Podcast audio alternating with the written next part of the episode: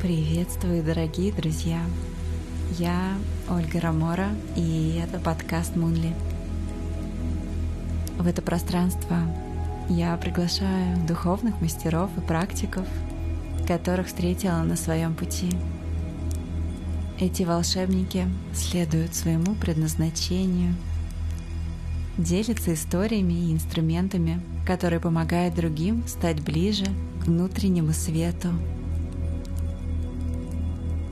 получить поддержку, новые знания и вдохновение можно через статьи и медитации приложения Moonly.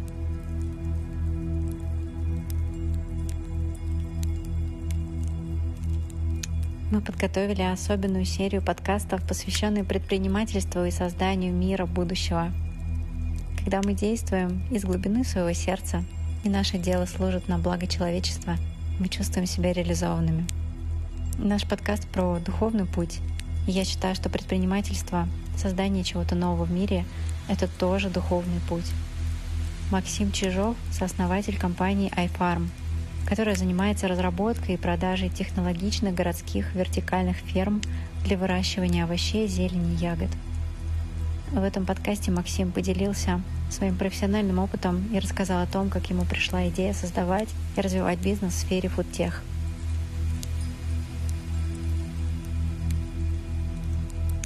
Начну с того, что я не сразу начал заниматься бизнесом, там, да, и несколько лет до этого работал в корпорации, на 5 лет работал в IT-компании.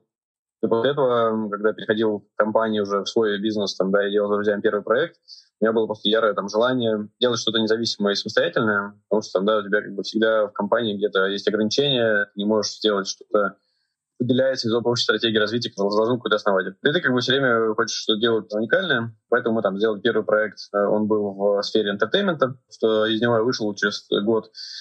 Второй проект я начал делать, это был уже в сфере реабилитации после инсульта, медицинское оборудование с помощью там, виртуальной реальности. Мы лечили людей после инсульта двигательным навыком. И мне как раз э, основной запал проекта был именно в том, что ты как-то можешь влиять на жизнь, влиять на человека, влиять на его качество жизни, его долголетие, вообще, ну, какие-то такие вещи, которые на самом деле позволяют тебе просыпаться с утра и делать, заниматься этим делом. Но когда ты, конечно, приходишь там, да, к пациенту домой и видишь, как 20-летний э, парень, который половина дела там, не двигается, ты ему должен продать какое-то устройство, которое ты сделал, потому что это коммерческая как бы, история, все равно не.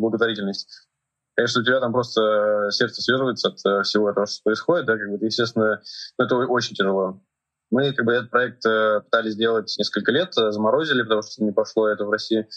Я как раз был на такой э, развилке, чем бы заниматься, какой, в какой сфере, каким направлением. Ты, да, там, выбирал из разных абсолютно сфер. Остановился на двух темах, на двух сферах, которые мне понравились. Это образование, это еда.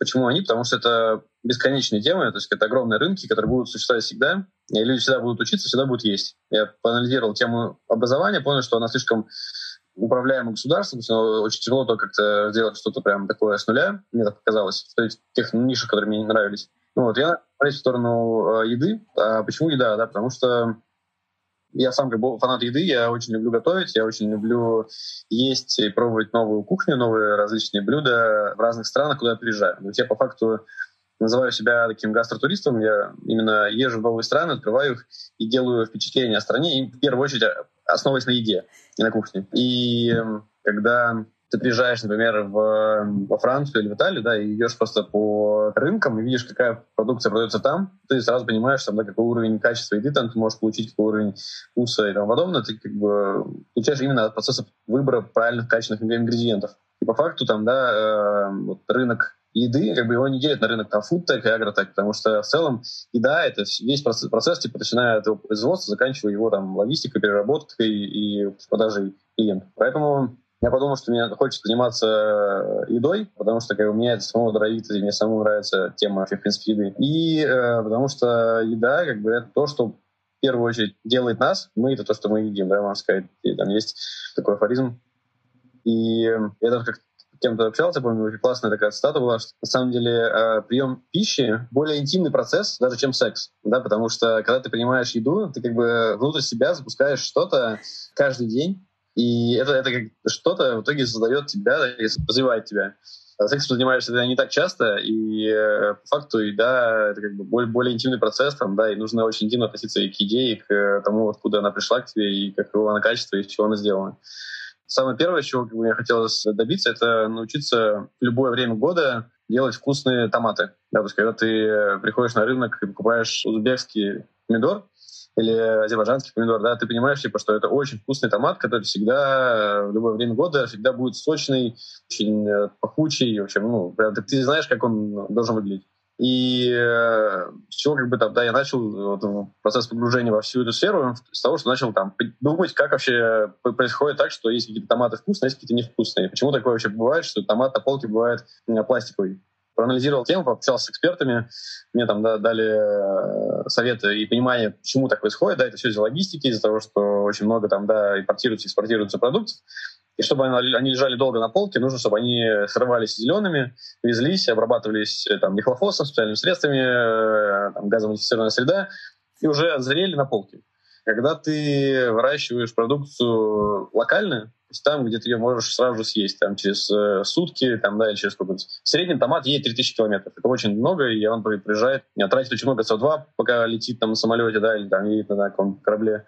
И если ты производишь продукцию локально, рядом с, с потребителем, может быть, в подвале его же дома или рядом с РЦ-магазина, то ты помидор можешь сорвать просто последний день роста, когда он прям отрывается от э, стебля самого, да, и он как бы падает на землю. По факту то, как э, мы видели, как зреют помидоры у бабушки на огороде, да, когда он просто сам падает на грядку, и ты как бы его подбираешь уже красный, созревший и вкусный.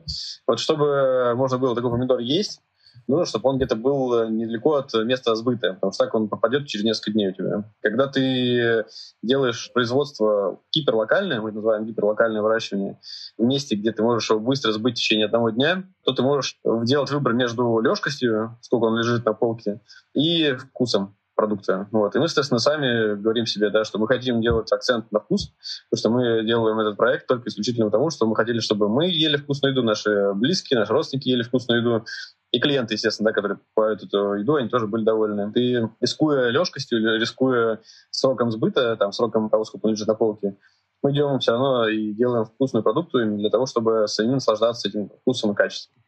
И началось это все с томата, потом э, мы поняли, как это делается, мы поняли, что нужно для этого, там, какие шаги пройти.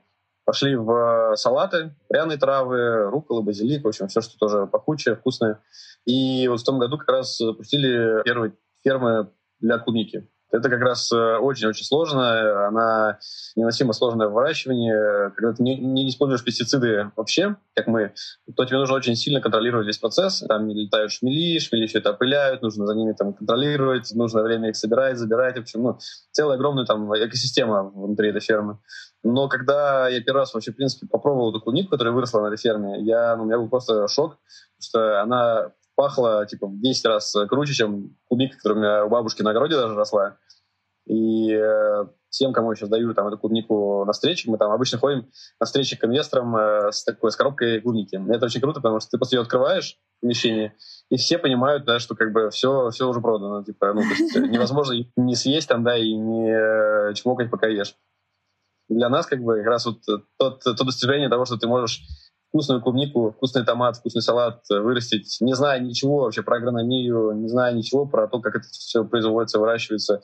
Просто имея желание, имея навык, опыт э, поиска правильных людей для того, чтобы эти люди смогли э, скомбинировать это и сделать из этого продукт, рождается какое-то большое решение, которое дальше ты можешь масштабировать. И, наверное, самое первое ощущение, которое когда у меня были прям мурашки по коже от э, того, что я делаю, да, это было типа через э, полтора, наверное, где-то года с начала компании, когда я приехал в Новосибирск, где у нас была первая ферма, и э, пришел в э, магазин, и стоял в магазине, смотрел на прилавок с зеленью, и там стояла уже наша зелень, мы ее продавали там, да, с этой фермы, и подходила какая-то э, женщина, прошла к этому прилавку, долго выбирала между нашей зеленью и какой-то другой, который стоял там, и в итоге взяла нашу коробку и ушла э, на кассу. И это непередаваемое чувство, когда ты там в течение нескольких лет создавал какое-то железное, огромное, там, да, большое, большое решение, которое непонятно, заработает или не заработает. Как-то оно заработало, оно начало производить продукцию, оно стало там давать результат. Кто-то в итоге взял это, купил, попробовал и остался доволен, и пришел, видимо, еще раз. И это стоит абсолютно всех мучений всех затрат, которые были за все это время, потому что ты видишь оценку свою, э, ну, именно на физическом уровне, да, когда ты вот видел, как человек взял и купил. Наверное, это там первое, когда я почувствовал прям реальный эксайтинг, да, от того, как повлиял на меня там проект, которым я занимаюсь пять лет уже. Спасибо. Мне так радостно слушать тебя. Прям только радости. Спасибо, что делишься. У меня есть два вопроса. Вопрос от обывателя-скептика почему можно заменить свет солнечный, почему это работает, почему ты в это веришь, и, наверное, это как-то доказано уже. Мне интересно послушать, что ты скажешь. И второй вопрос, который меня больше интересует для вот моего личного исследования. Ты же применяешь там свои научные, точнее, технические навыки, которые, скорее всего, идут у тебя откуда-то еще раньше. Хочется вообще понять, а что ты любил в детстве делать? То есть ты там ковырялся в конструкторах, наверное, изобретал что-нибудь. Как ты пришел к техническому образованию и как ты вот перешел, вот комбинировал одну свою любовь с другой любовью? Про это чуть-чуть. По поводу солнца и освещения, да, слушай, ну, у нас были у всех очень большие сомнения на тему того, можно ли выращивать э, продукцию без вообще какого-либо солнечного света. Мы смотрели очень много там исследований, общались много с учеными. И вообще прогресс, в принципе, вот в этой технологии во всей вертикальных ферм, да, или там индор выращивания, он строится в первую очередь из-за прогресса светодиодов. Светодиоды — это как, по сути, процессоры, чипы процессоров в свое время. Они с каждым годом становились все более эффективными в плане КПД. Они там, да, выделяли больше мощностей, там, да, но тратили меньше температуры, ну, для того, чтобы нужно их было там меньше остужать. И то же самое происходит с э, светодиодами. Каждый светодиод становится все более и более эффективным, он дает больше э, света, но меньше светового потока, но меньше температуры. Сейчас, например, там 80 на 20, например, да, процентов. Нам нужно меньше остужать всю ферму, когда нагревается из-за света, но световой поток и спектр света, он такой, что позволяет на 100% заменить симулировать уже солнечный свет для определенного типа культур. Есть культуры, которые, например, света очень мало и недостаточно там, да, для полноценного роста для салатов, для клубники, там, да, это сто процентов стимуляция, которая не влияет ни на что, она просто дает возможность не использовать солнце. А солнце, на самом деле, это самый неконтролируемый вообще, в принципе, такой предмет, потому что у тебя, например, когда стоит теплица, такая светопрозрачная, с э, например, то когда есть солнце и тучи, то, например, солнце светит на растения, растения думают, что сейчас день, все хорошо, они э, там, да, растут, у них идет процесс, потом приходит туча какая-то там, да, небольшая, она перекрывает солнечные лучи, растения начинают такие, типа, о, все, наступил вечер там или ночь, начинают засыпать, туча резко уходит, по этим э, растениям бьет обратно солнечный свет, они э, начинают, у них начинается стресс.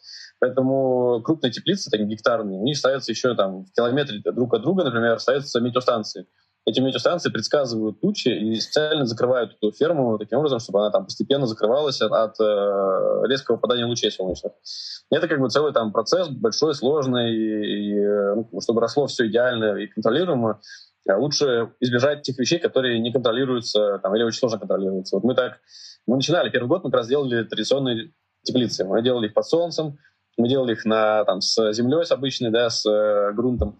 И через год мы поняли, что это очень сложно контролируется. Мы думали, что вот там, типа, органика, вот это все, это, типа, все красивые там слова, на самом деле, которые вообще никакой там э, пользы не несут. То есть, как бы, то, что делаем сейчас мы, это такой, типа, beyond органик уже, и мы знаем, что чем ты больше контролируешь, тем больше ты можешь э, предсказать и доказать, что у тебя точно качество хорошее, а не добавлено на глаз там, да, вот внутри этих удобрений по поводу бэкграунда. У меня как бы инженерный бэкграунд, и я, конечно, любил типа собирать конструкторы и все такое, но в iFarm как бы, я не э, отвечаю за продукты, за R&D. Я больше отвечаю там за развитие, за biz dev, за э, продажи, за фандрейзинг. Поэтому я, наверное, больше в моменте сейчас, там, да, я себя коннекчу с такими качествами, там, да, что мне очень нравится собирать людей, я понимаю, как людей можно типа, найти и эм, отфильтровать или там, да, правильно заонбордить для того, чтобы сделать это какую-то команду, там, да, и чтобы из этого получился хороший коллектив. И э, мне нравится там, да, искать этих людей, мне нравится э, изучать их и понимать, э, смогут ли они там, да, долгосроки с нами находиться вместе, и вот это все. И, естественно, наверное, там, да, для меня как раз общение с инвесторами, заказчиками, с партнерами вот, и выстраивание там, отношений таких долгосрочных, это как раз там самый интересный процесс, и он вытекает из э, процесса, связанного как раз с, с организацией кемпов, с организацией лагерей, с фестивалями, вот, и с э, всей этой активностью, которая мне как раз нравится делать как организатор, там, да, как такой там, лидер каких-то сообществ. Что ты любил в контексте коммуникации с другими в детстве? То есть вот как ты видишь, что это прошло через твою жизнь? Потому что ты, наверное, всегда такой был открытый, там, заводил всех, придумывал что-нибудь. Мне просто интересно проследить вот эти вот взаимосвязи, как человек, как пазлики собирает все свои и любовь, и творчество, и хобби, и то, что получается хорошо, и какие-то события, которые влияют на жизнь, да, вот какое-то вообще принятие решения. Была ли такая точка у тебя?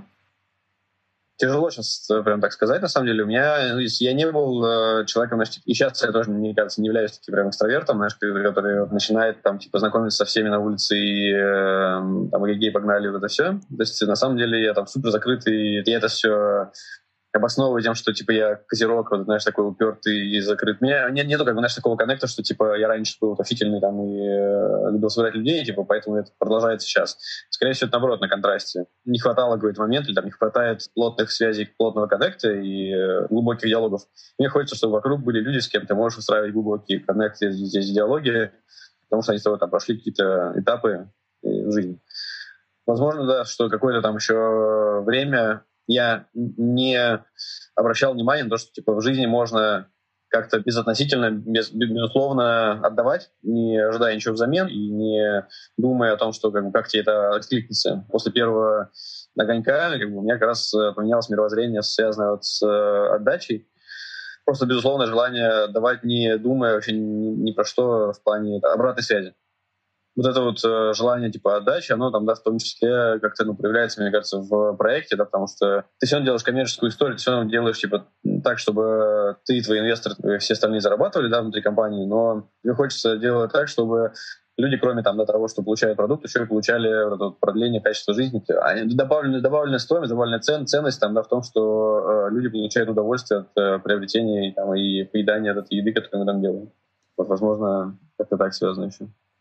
Я понимаю, про что ты говоришь. Тогда еще вопрос, как ты попал в медицинскую сферу? Была ли какая-то предыстория или это случайность? Может быть, у тебя, не знаю, родственники, врачи или вот, ну, вот как ты связался?